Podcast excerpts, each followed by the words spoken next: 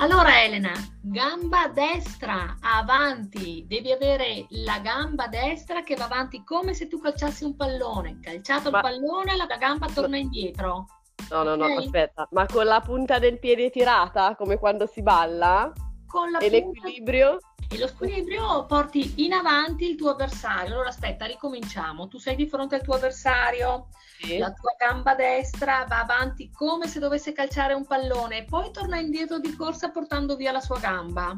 Ma io mi devo spostare di lato perché se no gli finisco di mezzo, gli faccio ferme male. tutte, ferme tutte, ferme tutte. Cosa state facendo qui sul mio tatami? Eh, stiamo provando Sotogari. Ah, Sotogari, la grande falciata esterna. Ve la, ve la mostro io se volete. Chi, chi si offre? Come tu che? Lei, Io. Eh. Certo, ok, sei pronta? Ma non troppo, però proviamo. Ok. Dai.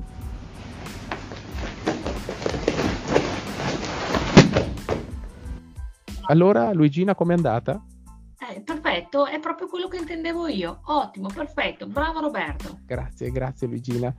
Beh, senti, già che sei qua e abbiamo un po' di tempo, che ne dici di parlare al Moto Podcast di Auto Judo? Ma certo, si può fare, perché no? Volentieri. Partiamo? Adesso che ho imparato Sotogari, vi aspettiamo tutti in compagnia di Luigina Desopo per ascoltare una interessantissima puntata sul judo adattato venerdì sera. Ciao!